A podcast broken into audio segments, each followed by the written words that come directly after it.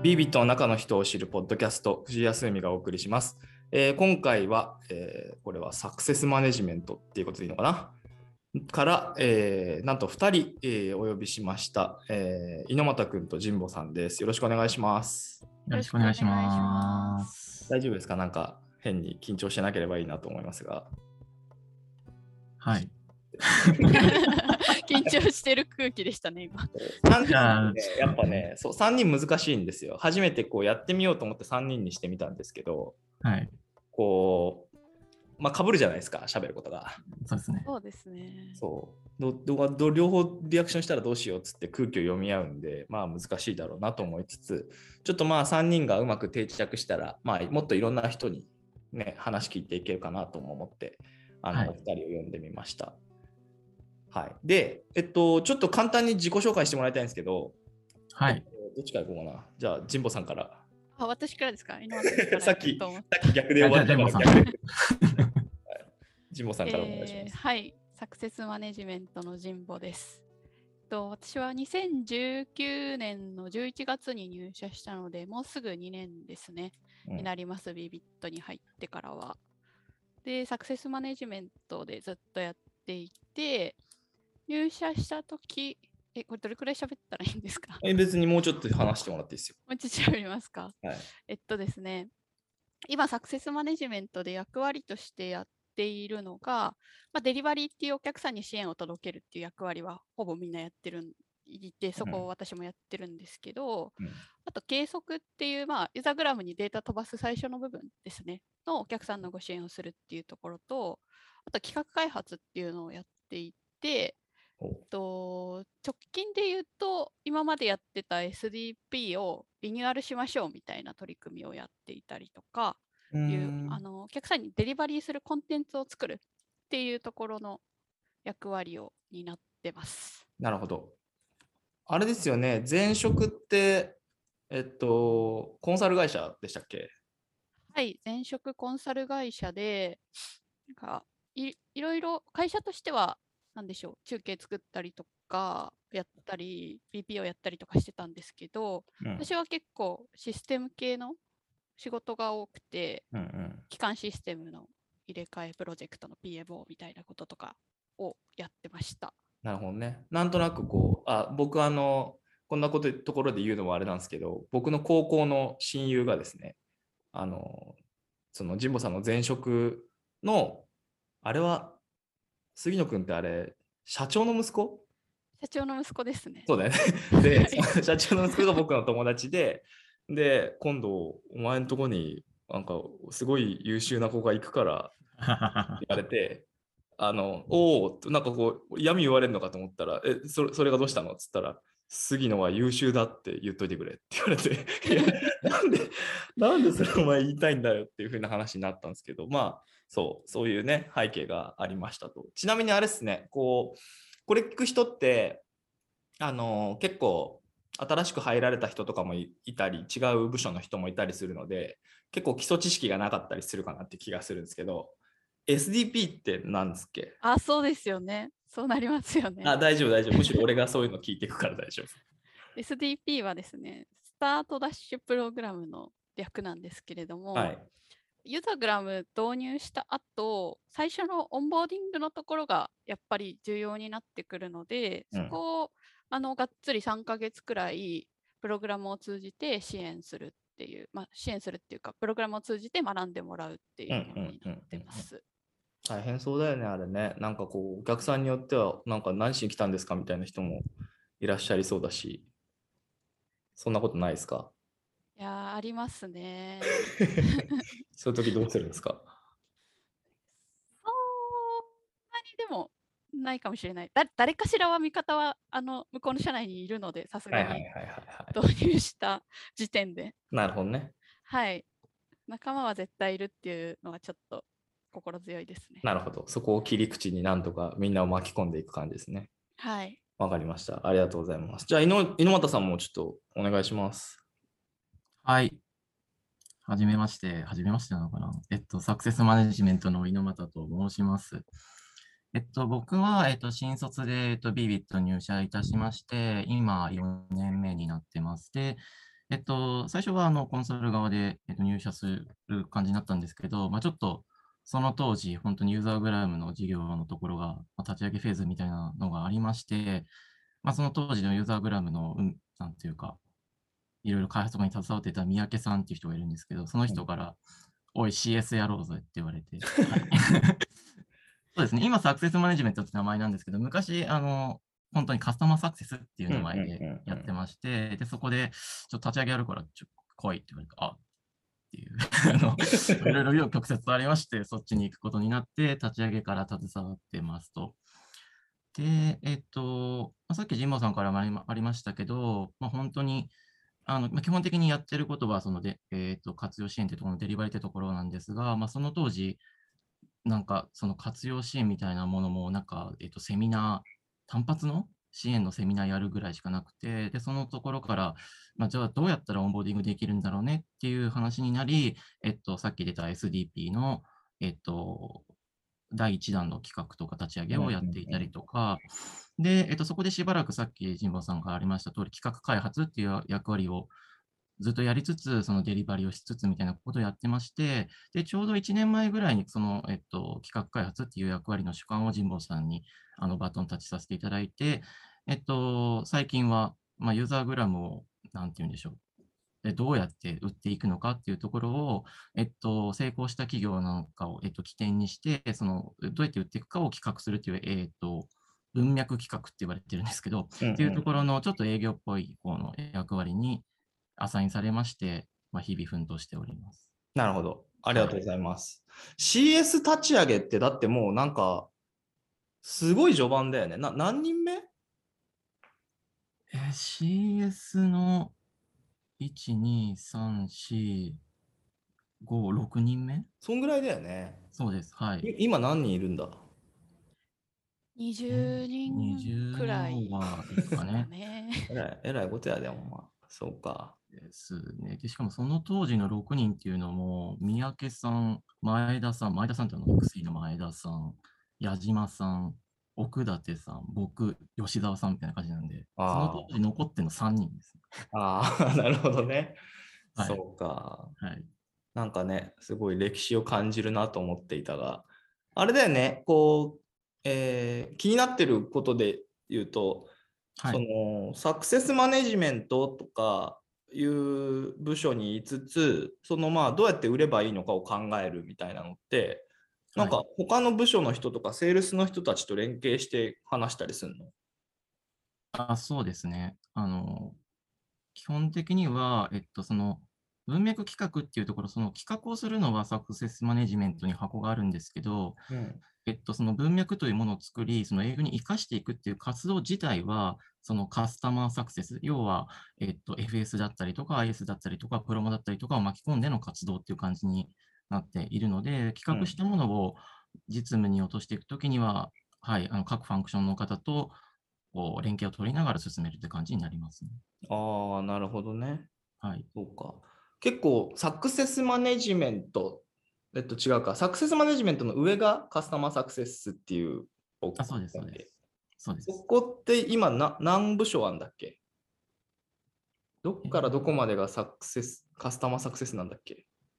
えっとですね、カスタマーサクセスっていうところの配下にあるのが、えっと、我々のサクセスマネジメントが一つ。あそしてもう一個が、えっと、フィールドセールス、あ FS。あで、そのもう一個が、えっと、インサイドセールス、IS。もう一つが、えっと、プロモ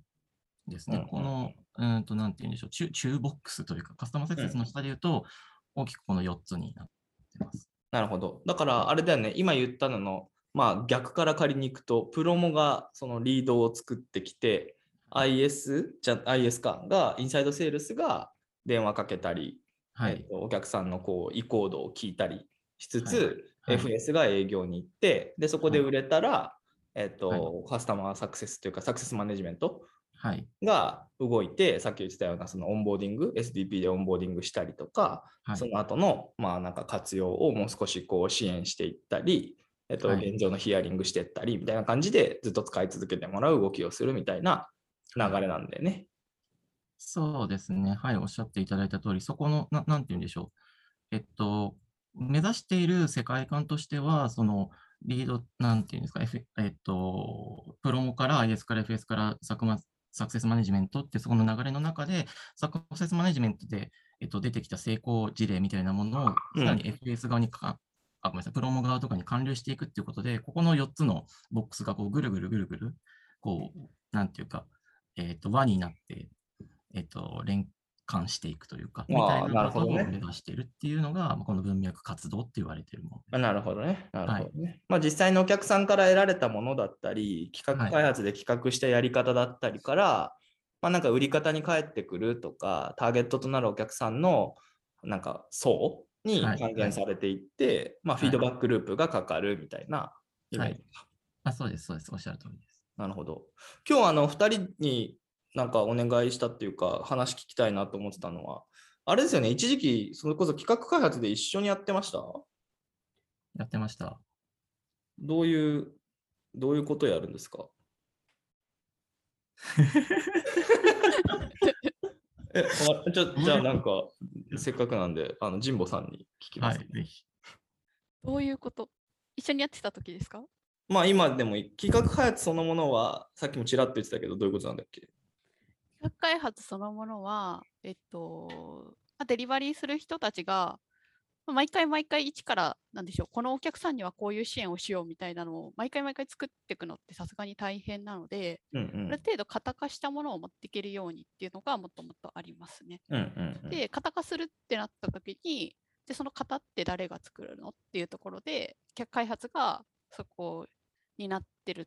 ていうのが、なるほど。厳密ではないですが、そんな感じです。2人でやってきたいた時もそんな感じだったんですか？2人でやってきいた時もそうですね、そんな感じでした。で、結構、あのー半年とか、まあ、1年、長いものには1年くらいテーマ決めて作ってるみたいな感じです。今のところは1年でテーマってどういうテーマになある 1, 年一年の取り組みテーマですかね。はいさっき話したあのスタートダッシュプログラムのリニューアルをしようとかは、うん去年の10月くらいから動き始めて、もうすぐちょっと本当にリリースして終わりそうっていうくらいです。そんなに時間かかんだ。結構かかっちゃいますね。まあ、スタートダッシュプログラムは特に3ヶ月のプログラムでいくつもミーティングがあったりするので、うん大きいテーマではあるんですけど、うん。なるほど。はい。でも、猪俣さんとやってた時も、半年とか、そういうはい。パンでやっててましたねました。なるほど。そうか。あれですよね。結構2人でね、真剣に取り組んでいる中、猪俣さんが急に移動させられるみたいな感じでしたよね。流れ的にはね。流れ的にはそうですね。そうですよねそ。うですね。はい。猪俣さんなんか大丈夫ですか？言いたいことありますか？いやいやいやいやいやいや、本当にちょうど1年前ぐらいですね、にはい会って、なんか、ジモンさんから、え？みたいな、いなくなんって言われながら、ごめん、みたいな 感じで、はい、懐かしいなって思ってました。なるほど。まああれですよね、猪俣さんは結構企画開発のね、仕事をね、はい当時は楽しんでやってたのか、と楽しいのか分かんないけど、結構ね、頑張ってやってましたもんね。そうですね、まあ、立ち上げから、まあ、ここなんていうか、こんなに大きななんかサービスというかになると思ってなかったですけど、うん。SDP 立ち上げて、いろいろ、はい、かん考えてきたので、ああ、そっか、さっきの話の流れからすると、結構もう入社してはい、から結構早い段階でその企画開発みたいなものを、まあ、SDP のを立ち上げるところから持ってたところもありそう、ですね、はい結。構ずっとやってたんだね。そうですね。はい。で結構長くなる背景として、なんか、なんて言ったらいいんでしょう。うーんと、SD、えっと、コンテンツを作るって言ったら、まあ、そうなんですけど、うん。結局そのユーザーグラムをどう使っていただくのかっていうところに対しての、うーんと、より使っていただきやすくなるための方法論みたいなうん。ものだったりとかを結構真剣に考えなきゃいけなかったりとかうんしてて、要はただワークショップなんか、なん なんていうか、120分の中でなんかアジェンダ設計しますとかじゃないっていうんうんう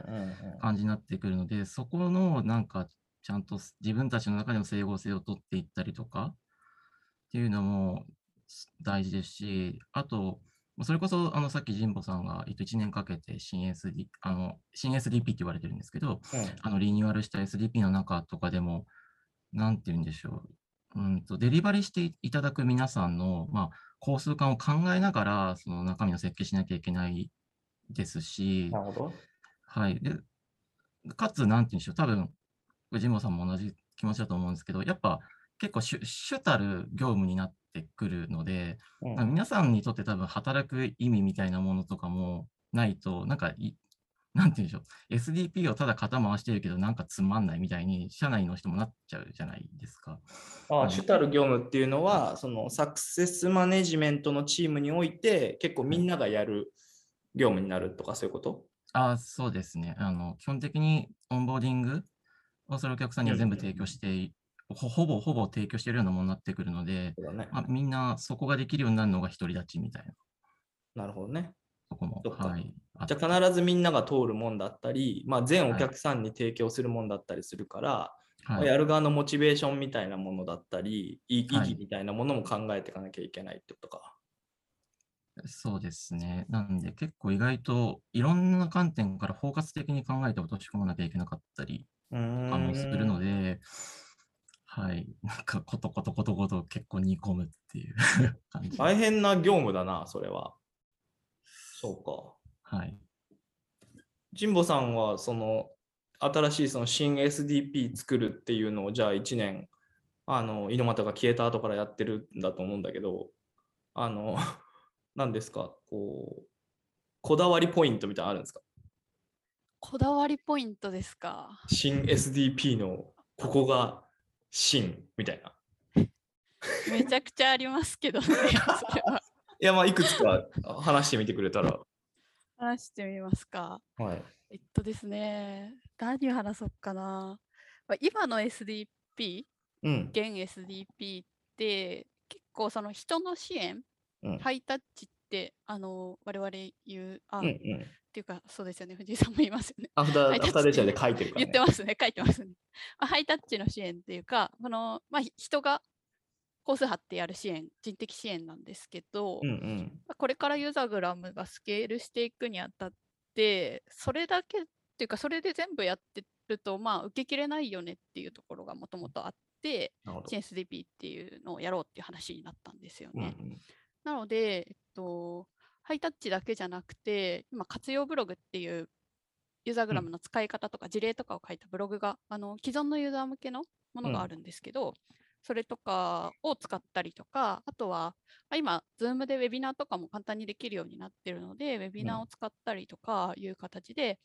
と、ロータッチとかテックタッチを融合して、えっと、提供できないかっていうのは一個考えてやってるところであります。なるほどね。はい。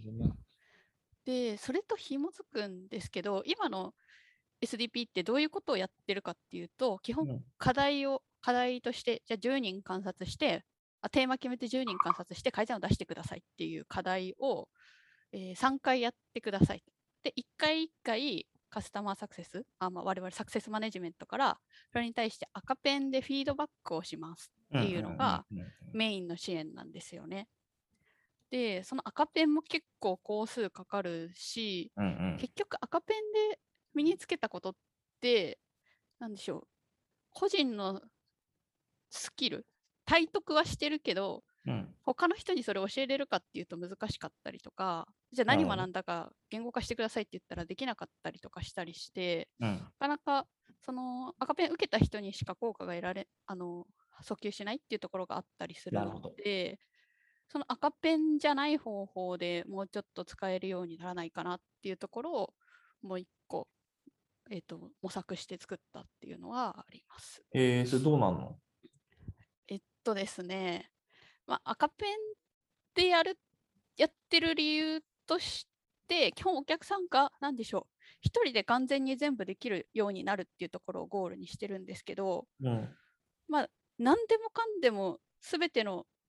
今の我々サクセスマネジメントで言うとある程度こういろんなお客さんのデータを見てあこれはこうだねっていう分析ができるんですけど別にお客さんって自分の業務に関わる分析がまずはできればいいよねっていうところで、うん。なんか例えばメルマガ施策で使いたい人だったらこういうところを見たらいいよみたいなところをちょっと施策別とかの切り口でもうちょっとなんでしょう提示してあげて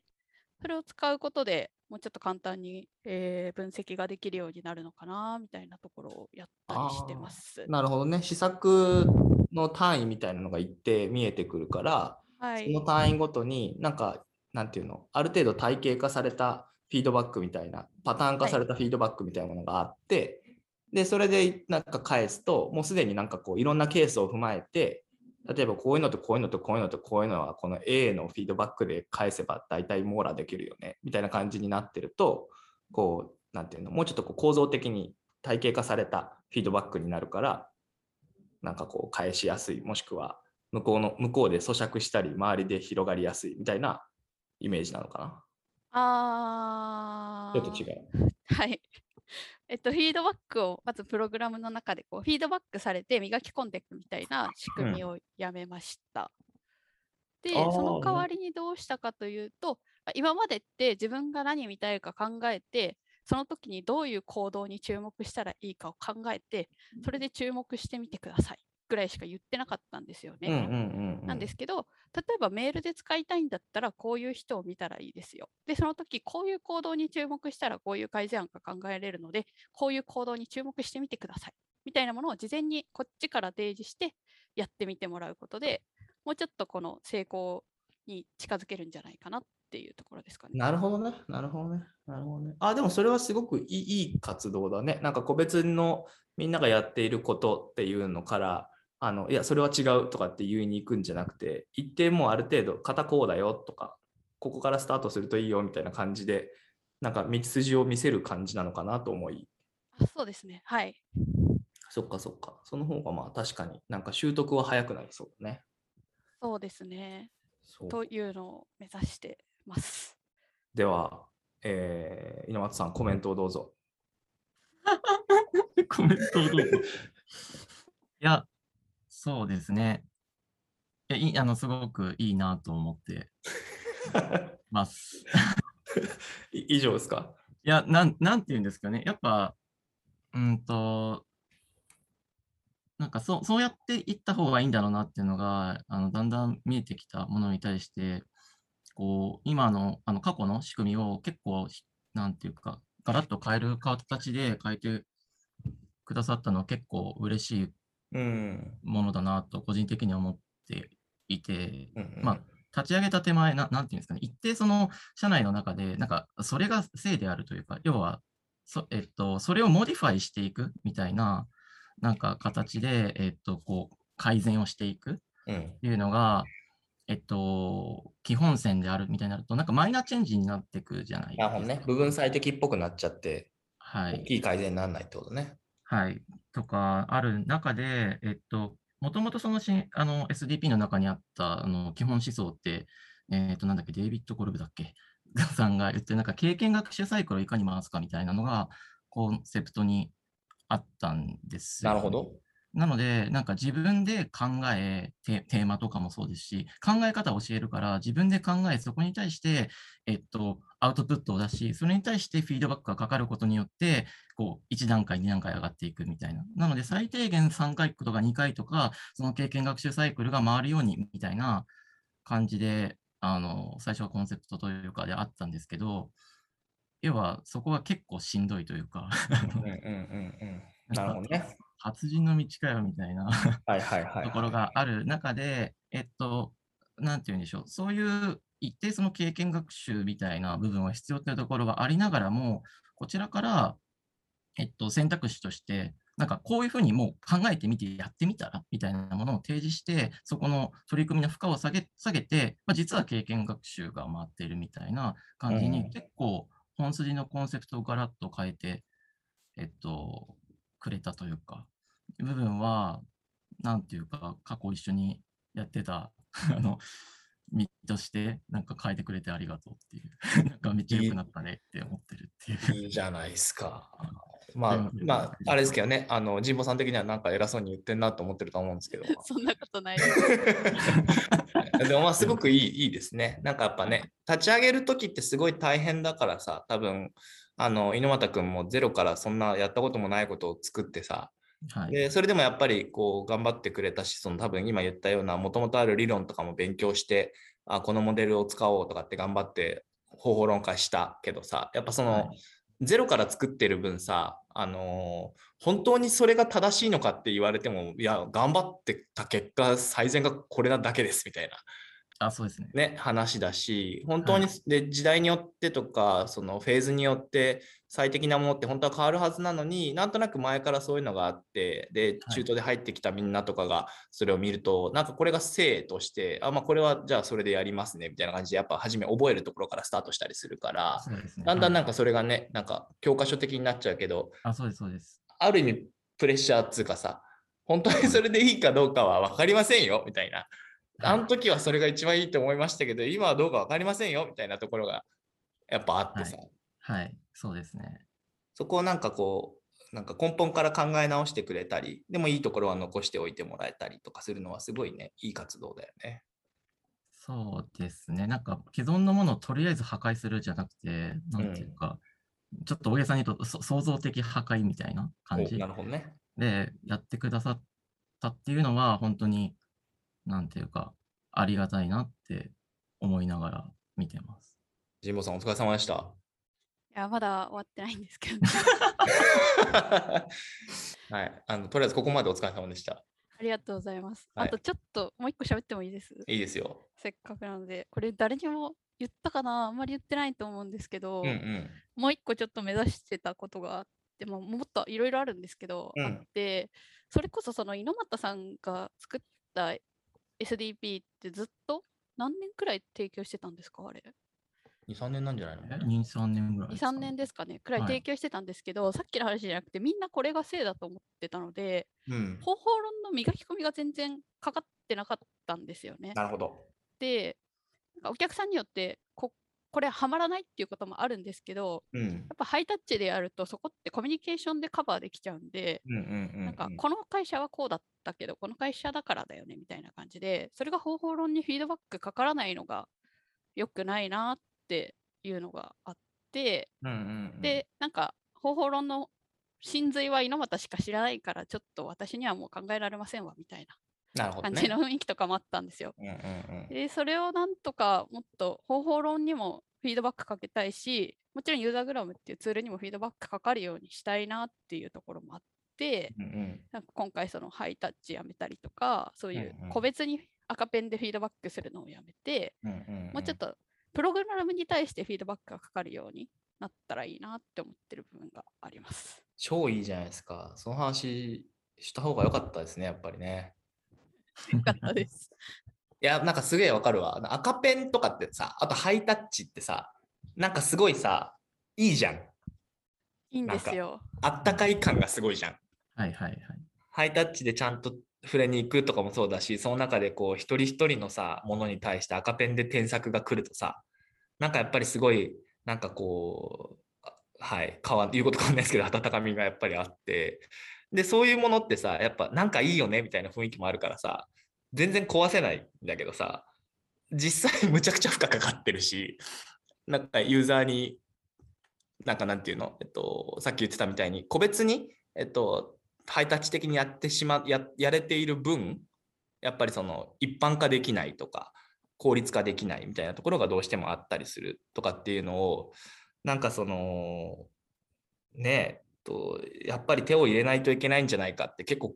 みんながもう信じてるから本当怖いことだったりするしなんかね場合によってはなんかえ赤ペンなくなんのみたいな人もね言いてもおかしくないと思うんだけどでもまあいやいや今後の形を考えたらこっちの方がいいと思ってるし逆にその新しく作ったものが確実に正だということでもないからその引き続きフィードバックをかけて良くしていきたいのでなんかよりよく一緒にしていこうみたいな話なんだとすると、ね、なんかあの、すごく、なんだろう、時代に合ったものというか、なんかこう、より正しいものに、よりじなんか実効性のあるものになってるんだろうなという感じがしましたよっていう感じですね。ありがとうございます。はい、本当になってたらいいですね。あでもそのその思い伝えることは結構重要だね。なんかこう、フィードバックかけていって、よくしていこうみたいなことは、ね、ね、積極的に言っていけるといいんだろうね。はい。なるほど。ありがとうございます。